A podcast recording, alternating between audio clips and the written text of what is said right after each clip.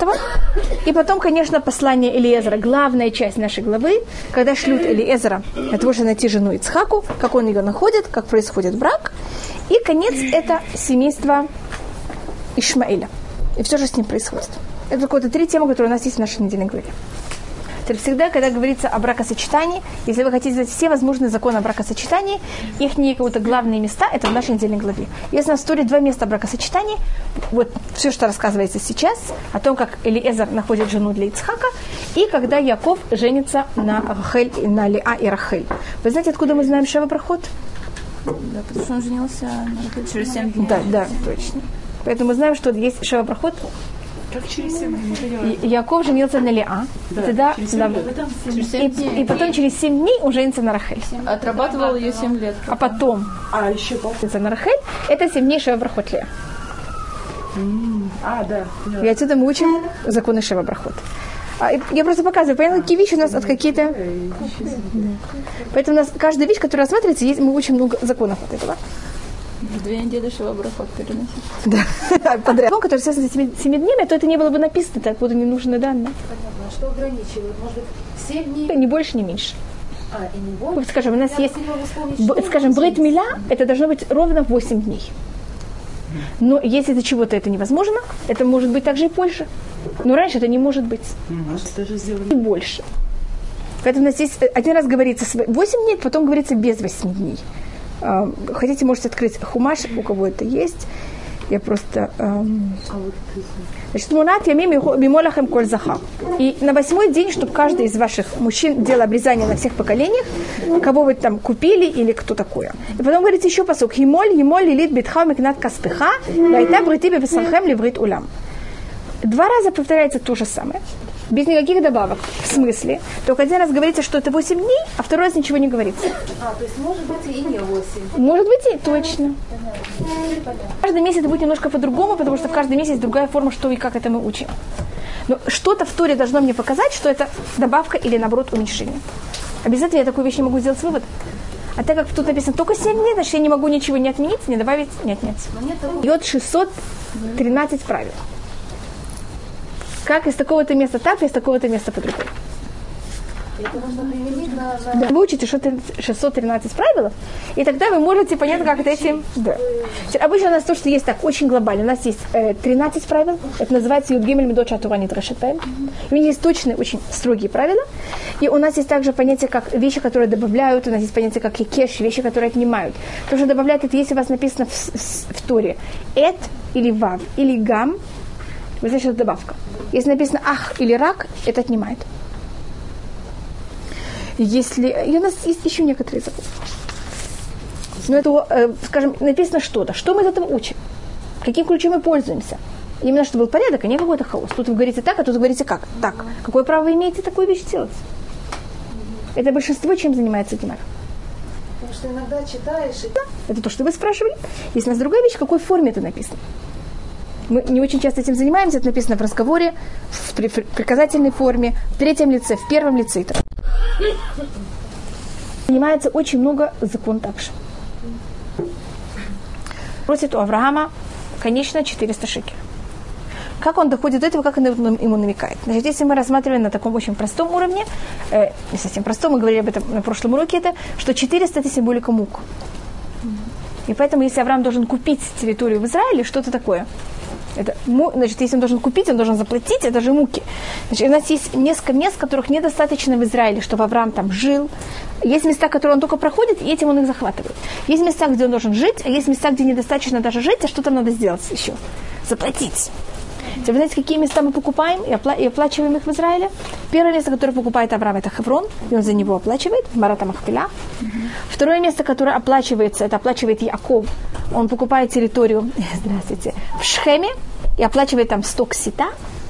И последнее место, это покупает Давид, место храма, и заплачивает за это также достаточно большую сумму. Если вы просмотрите, о чем есть больше всего спор и, э, можно сказать, на какие места больше всего претендуют арабы? Именно на тему. Понятно как это?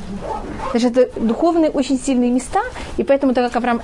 Представьте себе, что бы было, если Авраам в этих местах не жил, и если бы Авраам и Яков эти места еще не купили. тогда мы как будто бы духовно что бы не могли явно сделать. Вообще там вообще никак не. И видите, что Авраам, э, и это записано в Торе, это все знают, и все равно, как вы знаете, это нам мало что помогает. А жену покупают или... На другом уровне немножко. Это, посмотрите, когда Ефрон разговаривает с Авраамом, он говорит э, Аврааму, э, мы же такие, э, Арбам Кесов между мной и тобой, что это такое? А И этим- раньше не Точно, я показывала да. это? Да, в прошлом году. Ну, я показывала. Да, да. Она показывает у Авраама, какая буква в середине. Авраам и Ефрон, какие буквы у них похожи? Рейш у обоих. И у обоих рейш это средняя буква. 210, как видите, это 400. И он говорит, между нами, значит, между мной, что у меня есть в середине, что у тебя есть в середине. У каждого из нас есть речь посередине. Вместе, что это для тебя? Вот он ему намекает, так очень серьезно, что он именно имеет в виду, какую сумму. И у нас есть еще одна вещь, это Авраам, э, то, то, что Раши цитирует, это уже комментарии на Раши. Я вам говорила, что есть на Раши всего-навсего 300 комментариев. Так оно тут, как- из комментариев, которые относятся, а Эфрон говорит, я э, между двумя любящими людьми, как мы, что для нас 400 шекелей. Мы же никогда не встречали, что Эфрон любил Авраама или Авраам Эфрона. Что тут имеет в виду Эфрон? Между Эфрон сказал как будто Аврааму, я... Эфрон говорит, я люблю деньги. А ты, Авраам, что любишь? Мецвод. И когда ты один любит мецвод, а другой любит деньги, они же договорят, смогут как-то договориться. Если оба любят деньги, тогда очень тяжело, потому что, понимаете, каждый будет ухватывать у другого. А так, Авраам, ты за свою мецвод будешь согласен платить, сколько я тебя попрошу, а я люблю деньги, так, понимаете, будет каждому из нас выгодно, и каждый получит то, что он хочет. А если оба любят митцвот? Тогда тоже проблематично, потому что он должен за это заплатить. Фиг ты сам понял, Да. будет. Да? Скажем, вы хотели зажигать све- субботние свечи, и кто-то, кто был у вас в доме, взял, заж- зажег до вас. Скажем, ваш сын пришел и зажег до вас субботние свечи. Вы там были, Ваня, я не знаю, там вы еще не успевали, был гудок, и у вас было, считай, может быть, даже сейчас минута до гудка. И он решил, что вы не успеете одеться, и он взял минуту до гудка, зажег свечи вместо, э, вместо вас. Вы имеете право его оштраф- оштрафовать. Он- должен вам возвратить деньги. То есть деньги? Или, скажем, вы сделали тесто, вы хотели отделить ха- халу, вы пришли, отделили халу вместо.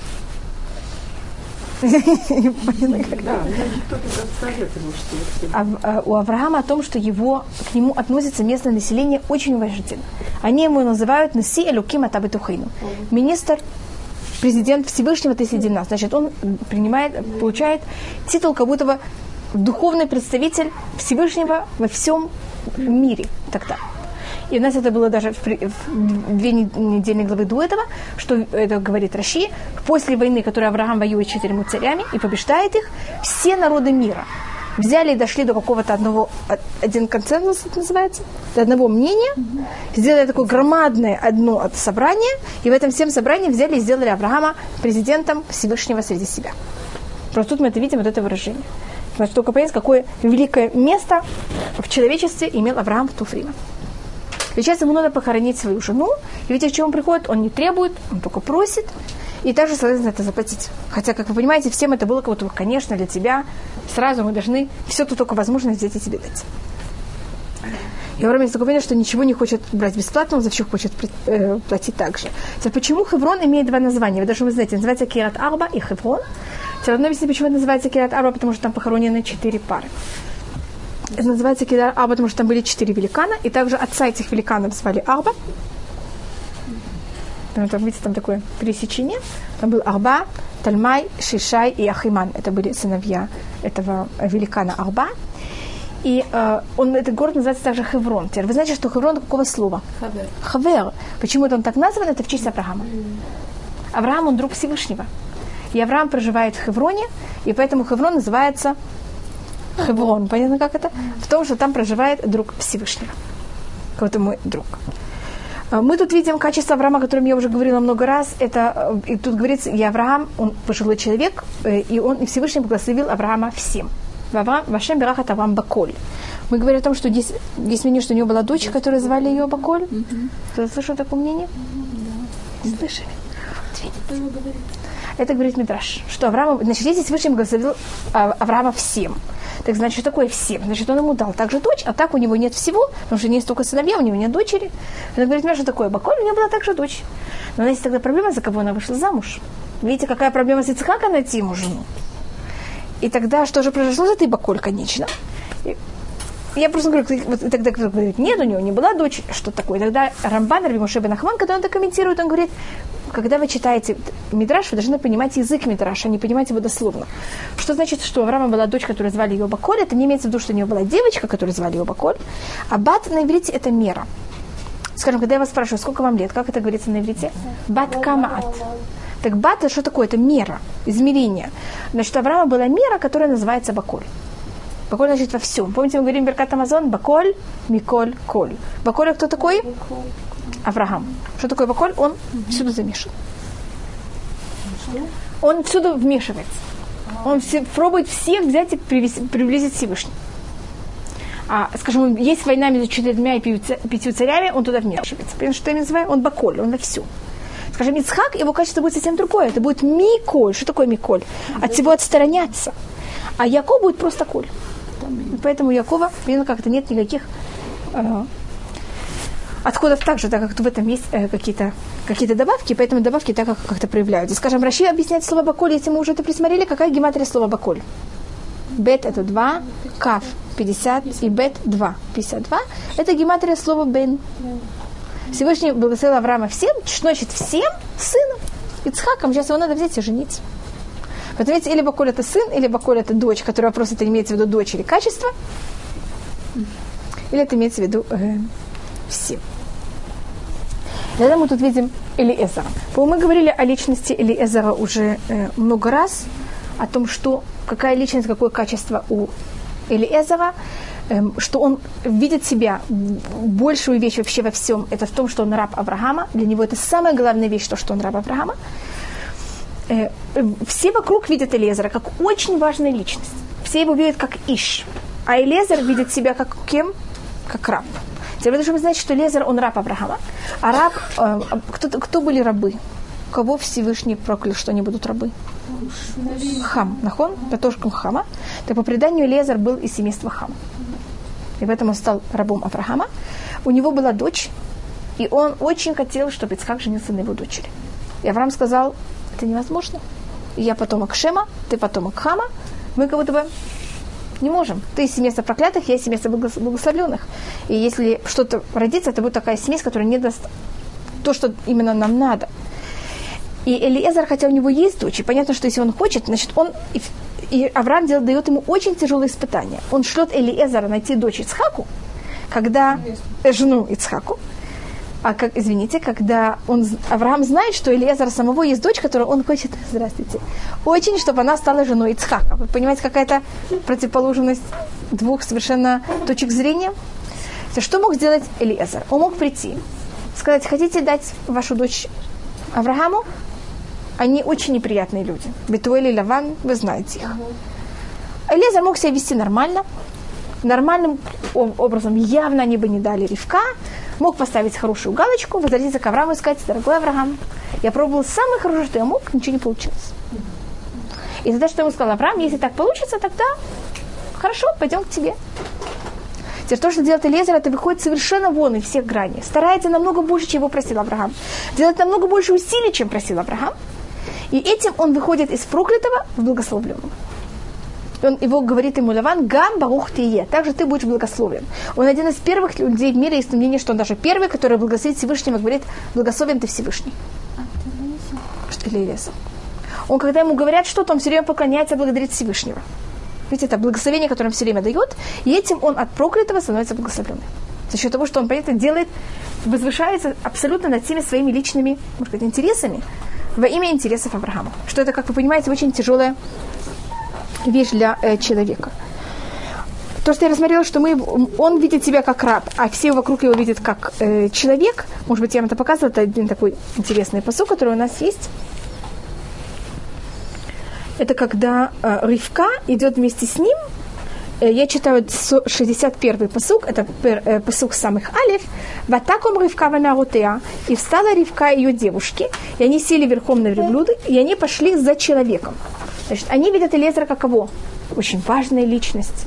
А он, мы, мы говорили, по-моему, как, кем был Элиезер, какую должность он занимал в доме Авраама. Вы помните, кем он был? Говорится, он называется Дамесек Элиезер. Да, ну, ну, это, если мы раз- конечно, и чем это, как это высказывалось, в чем это? Авраам был очень великим философом. Он написал 400 книг философии. Видите, тут цифра 400 Авраама, она повторяется, как вы замечаете, много раз. И в письменной торе, и в устном предании также. И когда он разговаривал, вы слышали когда-то уроки больших профессоров? Что-то понятно? Не всегда. Так же. Теперь, чем занимался Элиезер? Он называется Дамесек Элиезер.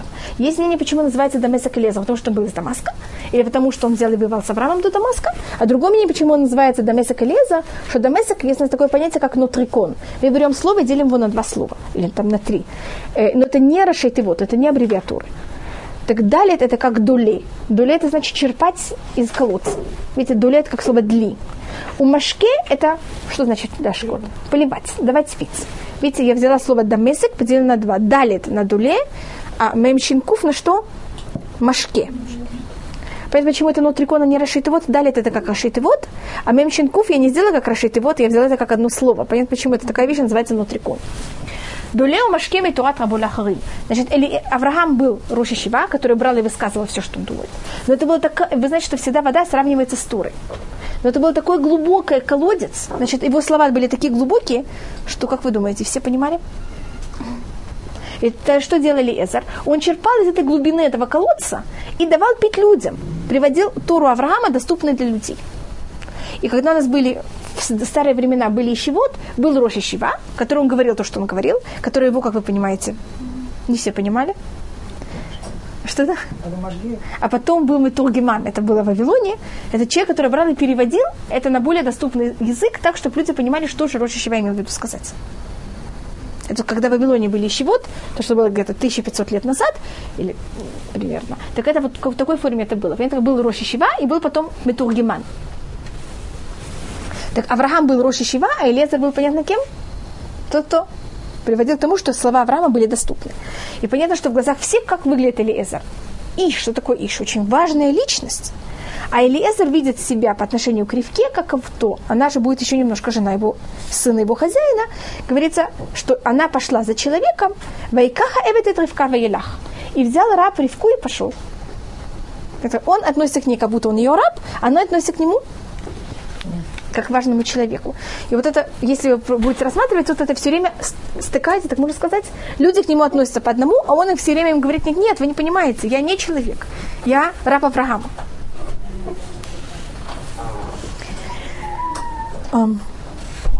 Вещь, которую я обычно всегда показываю, это немножко там моя микра.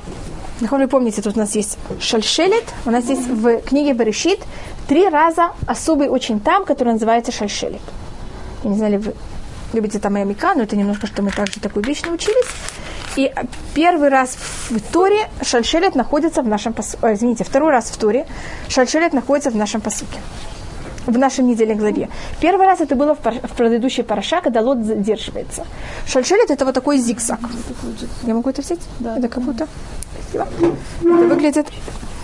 Я рисую. Это видно всем? Вот такая вещь называется шальшелет. И, как вы понимаете, ее надо взять, и когда вы говорите, значит, когда это написано, значит, надо взять вот этот слог и вот столько раз его повторить в слове. Скажем, когда говорится про Лот, что он задерживается. Ангелы его хотят взять и вывести из дома, а Лот задерживается. Так говорится, ваит мама. Понятно, как мы это читаем? Mm-hmm. Вот это мама, повторяем так много раз, и что-то нам дает возможность. Мы видим, насколько Лот задерживается. Как его тянут, а он задерживается. А тут в нашей недельной главе у нас есть, когда Элиезер молится к Аврааму, Всевышнему, говорится «Ваюмар». И над словом «Ваюмар» у нас есть шальшелет. Это у вас 12-й посук. Может, дайте мне вот этот кумаш, я посмотрю, как у вас это нарисовано. 24 глава, 12 посук. Пожалуйста. Вот посмотрите на слово «Ваюмар» он имеет э, особость, имеет особые законы, что и как это. Так у нас, там сказал, у нас первый раз это Ваит Махама, когда задерживается лот, второй раз, когда Элезар молится, значит, смотрите, как он молится, как он говорит Всевышнему, и он сказал Всевышнему. И вот на слоге сказал, понимаете, что у нас говорится? Это не просто, что он сказал, а он молится из всего глубины своей сердца. И третий раз книги Берешит – это когда Йосеф отказывает хозяйке. Вы понимаете, он не отказывает ей один раз, как вы знаете, он не отказывает много раз. Для того, чтобы мы по- почувствовали, что не просто ей отказывает. Понимаете, как это? Это отказ повторимый, повторимый, повторимый. Также на Ваимаэн у нас тоже есть вот такая шальшельт. Их есть только три раза в книге Баришит, один раз в книге Шмот и все. Больше в Торе этого знака нет. Значит, это есть в, э, в других местах, но в Торе этого нет. В книге Бамидбар у нас есть еще у нас есть э, ой, некоторые тамим, которые очень редкие. В этом э, шальшелет есть четыре раза, есть там, которые есть только один раз. Карнепара и э, Ярер Бенюмо. У нас есть два тама, которые очень редкие. Это если кого-то интересует э, тама микра, это вот в форме, как это э, поют, и также как они, они э, их используют для того, чтобы знаки препинания, ударения и музыка. Как это, как это надо сказать? Этим, то, что нам передается, это же письменная тура, этим письменная тура становится устной. Понятно, как мы знаем точно, в какой форме Всевышний бы хотел, чтобы мы это говорили. Какая была интонация и как это должно произноситься. Ам, то, что тут Мидраш всегда рассматривает, и, по-моему, мы тоже говорили об этом в прошлом году, это Элиэзер, он гадает или нет. Почему я это повторяю? Потому что мы часто любим гадать также. А вы знаете, что по закону запрещено гадать. И есть спор, Элиэзер гадает, что говорит Элиэзер? Ему Авраам что сказал? Пойти в дом его семейства и найти там ему жену. Что должен был делать Элиэзер по этой логике? Если вам говорят, идите в дом моего отца и найдите мне там жену. Что вы должны делать? Если Хана вас это просит. Так как вы находите дом, вы приходите в это место, идете в Мехшаму Хрусин, как называется, Мисрат Апним, спрашиваете, где тот и такой-то живет, или там староста города, или это староста деревни, понимаете, куда-то. Но в любом городе, в любом месте есть кто? Перепись населения. Вы обращаетесь в этом пункт, и что просите? Скажите мне, где такой-то, такой-то живет. Вы согласны? Теперь Что делает Элеза? Идет к колодцу. И молится Всевышнему. Это то, что ему сказали делать. Бетахон. Ну, Колодец это было место встречи. Что это? Колодец это было место встречи. Теперь как он узнает, кто из этого семейства? Ну что человек должен полагаться? Я бы ну, значит, его, его просили найти девушку, которая что будет? Здравствуйте. Которая, она, здравствуйте. Которая, когда он, чтобы она была из семейства Авраама. А что ищет Элиезер? Всевышний, я возьму и буду молиться. Значит, он молится и говорит, Всевышний, пожалуйста, помоги мне. К той девушке, к которой я подойду, попроси у нее, чтобы она мне дала воду, а что она мне скажет? Не только тебе я напою, а также всех верблюдов. Она будет, это именно та, которая должна быть жена Авра, э, Ицхака. Ну, и может вообще, скажите, между тем, что он просит, и между тем, что Авраам его просил, это то же самое? И так это понятно, почему это называют как гадание? Говорит, я его прошу А, она мне ответит Б, и это будет знак на С. Понятно, почему я говорю на С? Что она из семейства Авраама, и она именно должна быть женой Ицхака. По Маймониту это считается гаданием. Что Элиезер гадал? Мы так не имеем права себя вести. И у нас есть несколько людей, которые гадали, говорили такие неправильные вещи. И есть случаи, когда Всевышний отвечал правильно. Вот Элезеру ему, ему удалось. Понимаете, все получилось хорошо. И закончилось благополучно. Говорит, знаешь, потому что Всевышний пожалел не Элезера, он вел себя неправильно. А Всевышний пожалел Авраама. Или есть случаи, когда мы просим и говорим неправильные вещи, и нам Всевышний отвечает правильно, потому что у нас есть предыдущие заслуги. Но так себя не стоит вести. А есть мнение, которые, э, есть люди, которые так просили, и у них не были предыдущие заслуги, и это закончилось очень плачевно. Поэтому я просто говорю, что так себя вести, вопрос можно ли. А есть другое мнение, это мнение одно. Другое мнение говорит, нет, Элиза совсем не гадал. Это просто чистая логика. Пример, который я все время даю сейчас, э, дождь, у меня есть зонтик, я ложусь спать и гадаю такую вещь я говорю, если завтра я проснусь утром, посмотрю из ок- в окно, и если там будут тучи, я беру зонтик. А если не будет туч, я зонтик не беру. Скажите, это гадание или нет? Ну, это очевидная вещь. Нет, я просто... Понимаете, почему я это говорю в такой форме? Да что Элиазар хочет? Он говорит, то, что Аврааму надо, это не только техническая вещь, что она из семейства Авраама. То, что Авраам меня просил, что она была из его семейства, чтобы она имела такой же характер, как семейство Авраама. Какая особость в доме Авраама? Хесед гостеприимство. Так когда он приходит к вам домой, в гость, и вы знаете, что он очень важная личность, как вы себя ведете? Прилично, так же и хорошо. Она даже вас проверит не так, когда вы прям постучали, и вам заранее вас предупредили, и вы понимаете, как себя ведете. А хотят, знаете, проверить вас, как себя ведете, когда к вам кто-то на улице подходит и спрашивает вас какие-то неприятные вещи. И тогда же можно проверить, кто вы такие. Понимаешь, что делает Элиезер? Он проверяет рывка, когда она не знает, кто он такой, и этим он рассматривает, настоящему ли она гостеприимный человек, или это только когда она находится на сцене. Понимаете, что называем сценой? Поэтому он просит Всевышнего, Всевышнему помог девушку, которая не только бы технически была из, из семейства Авраама, но и более глубоко была из семейства Авраама. И поэтому это не рассматривается как гадание, а именно более, понятно, какая проверка. Помню, тоже это рассматривали. Э, сколько людьми приехал Леза? Он пришел сам или он пришел еще с людьми? Он пришел с десятью людьми.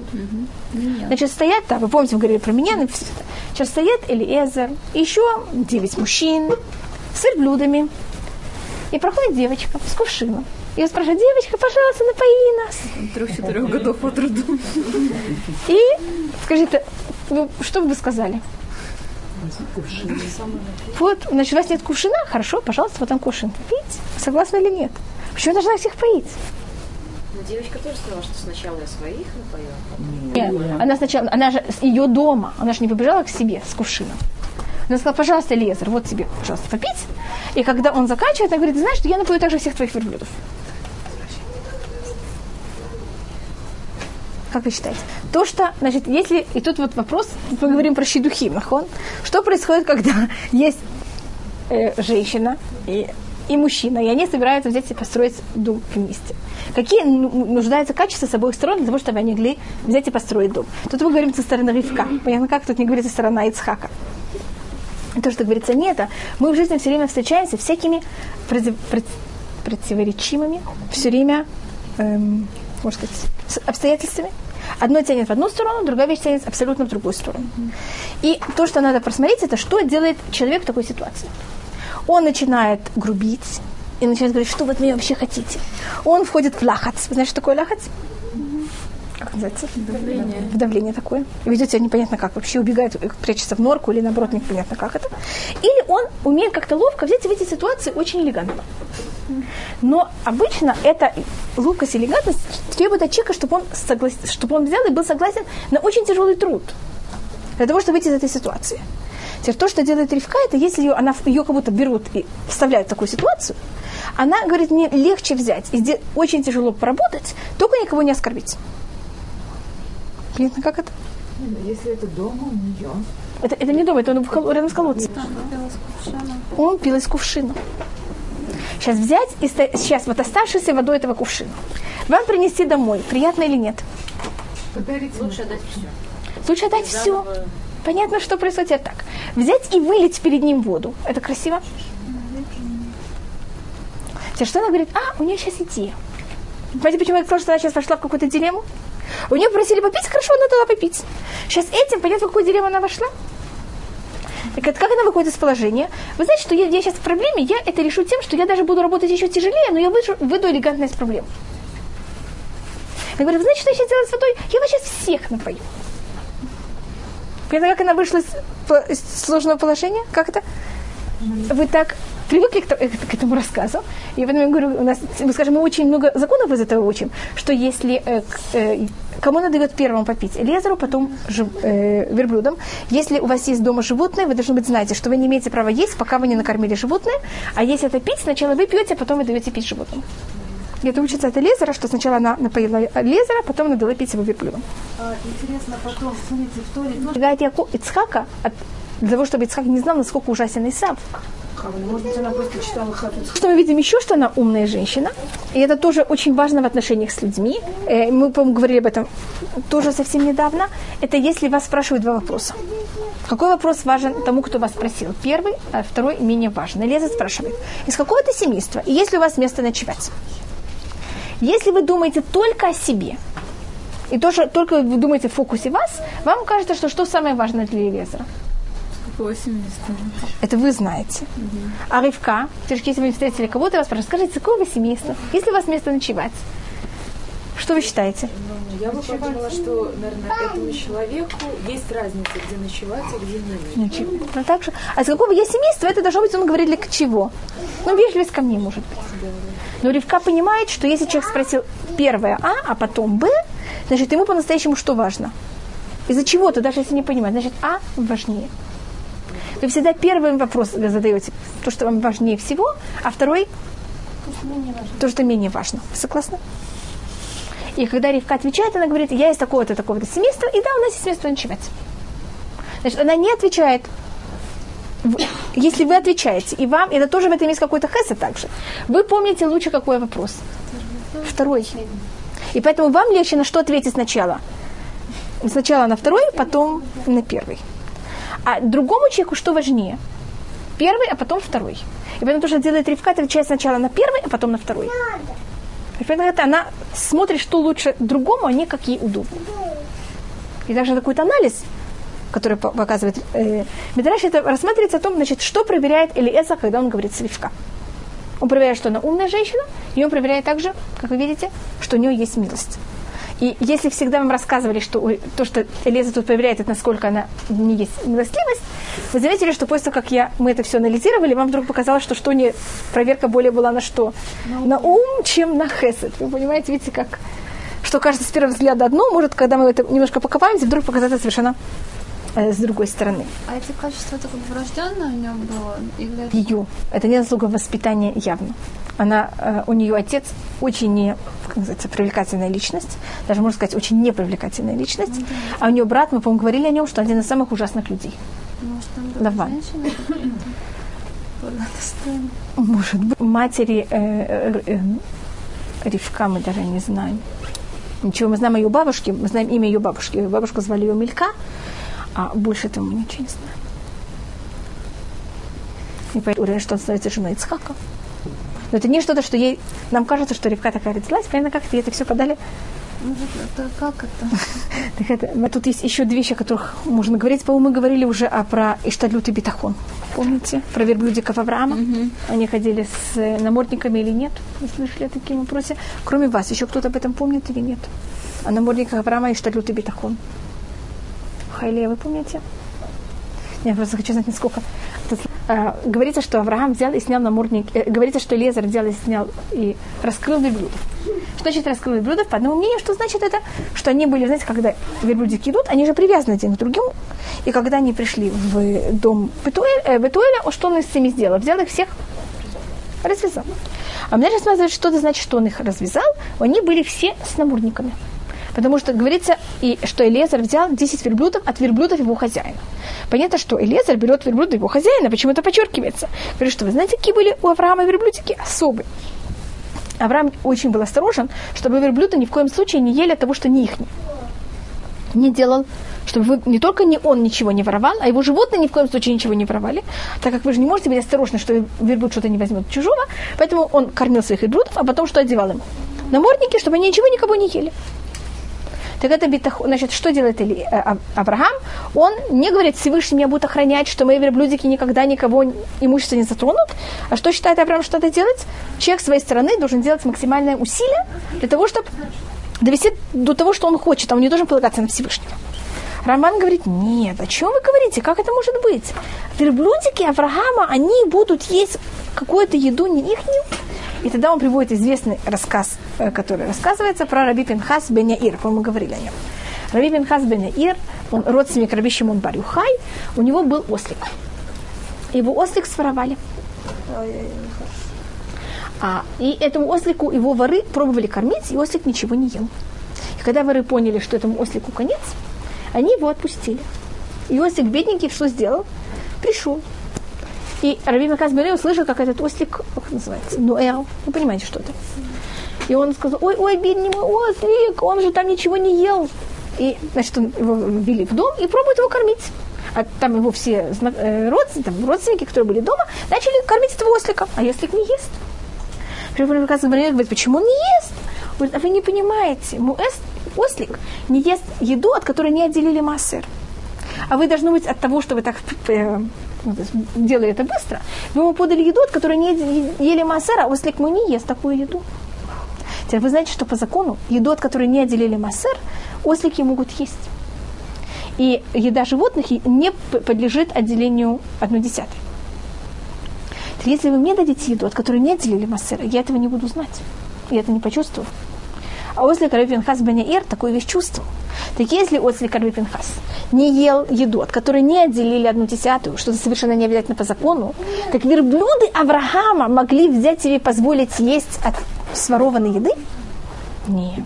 То то, что говорится, что Авраам, Элиезер взял от верблюдиков Авраама, имеется в виду, что он взял верблюды Авраама, понимаете, какие, которым не надо было делать намордники, что понятно, что они никогда бы не посмели взять и есть чужую еду.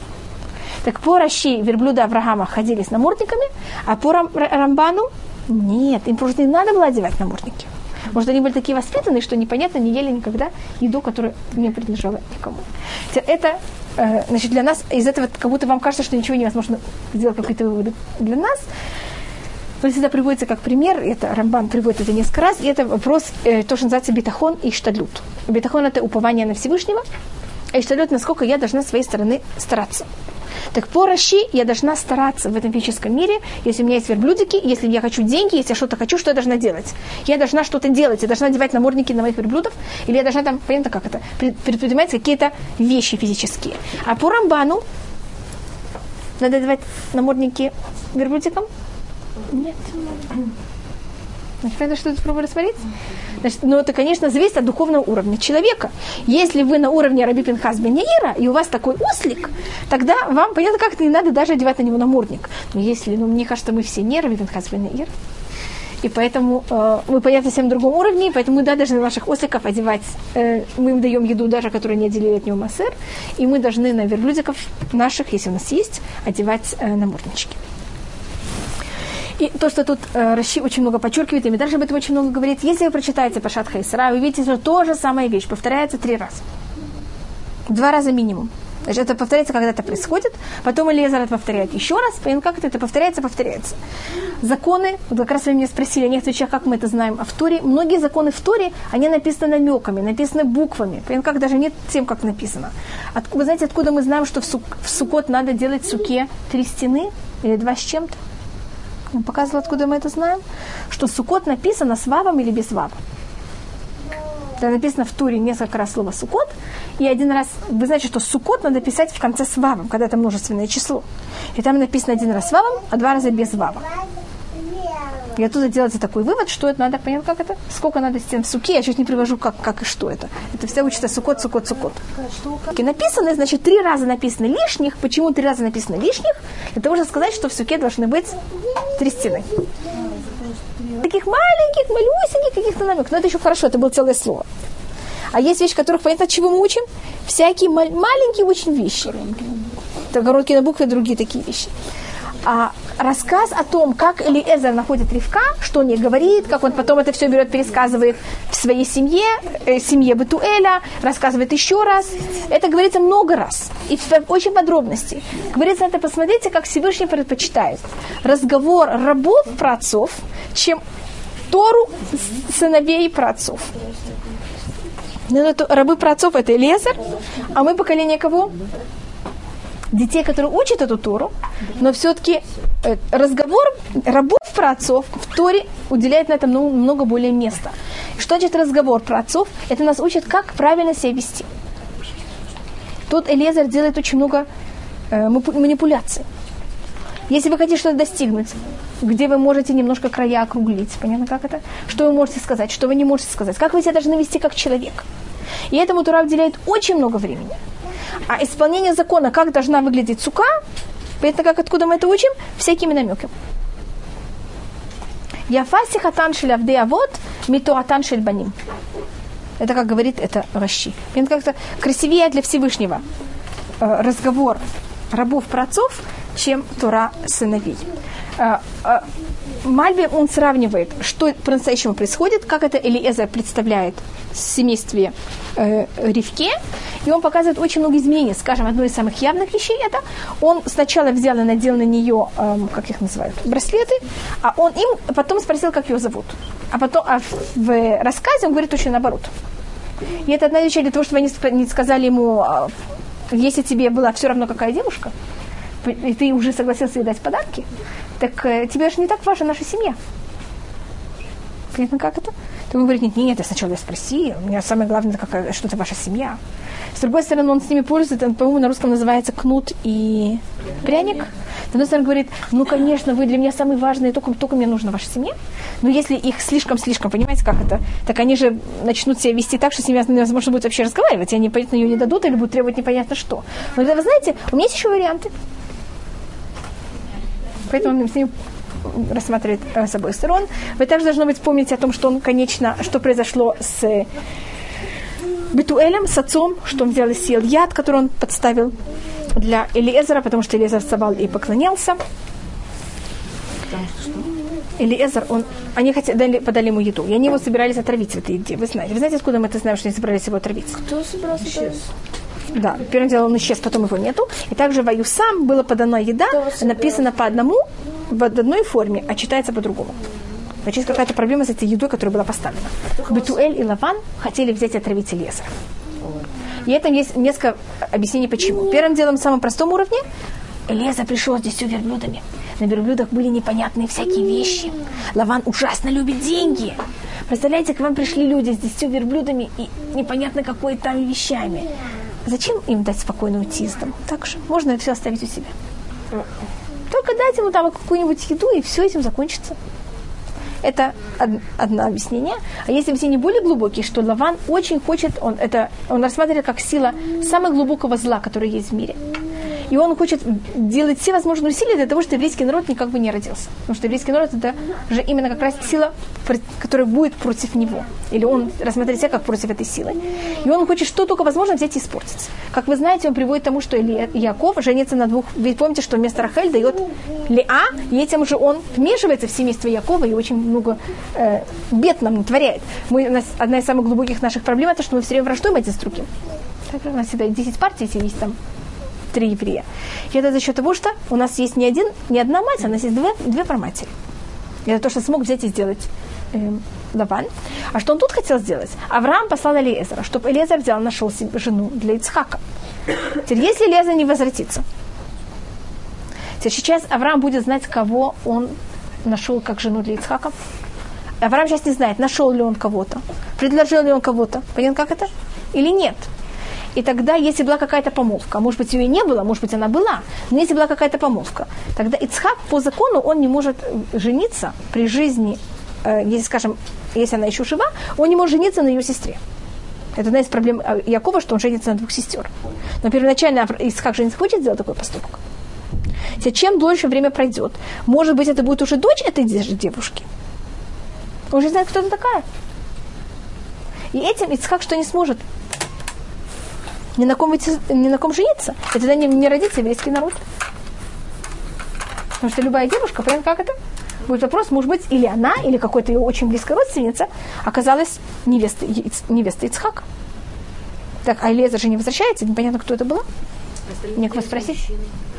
Зачем тратить я только на одного? Если уже, так на всех. Вы согласны? Вставал и поклонялся и садился. Понимаете, он все время, помните, как он говорил, когда ей сказали, да-да, мы там согласны. Он говорит, первым делом они дают еду. Он говорит, нет-нет, я с вами не буду говорить, сначала я вам расскажу, для какой цели я пришел. И он встает и начинает все это рассказывать.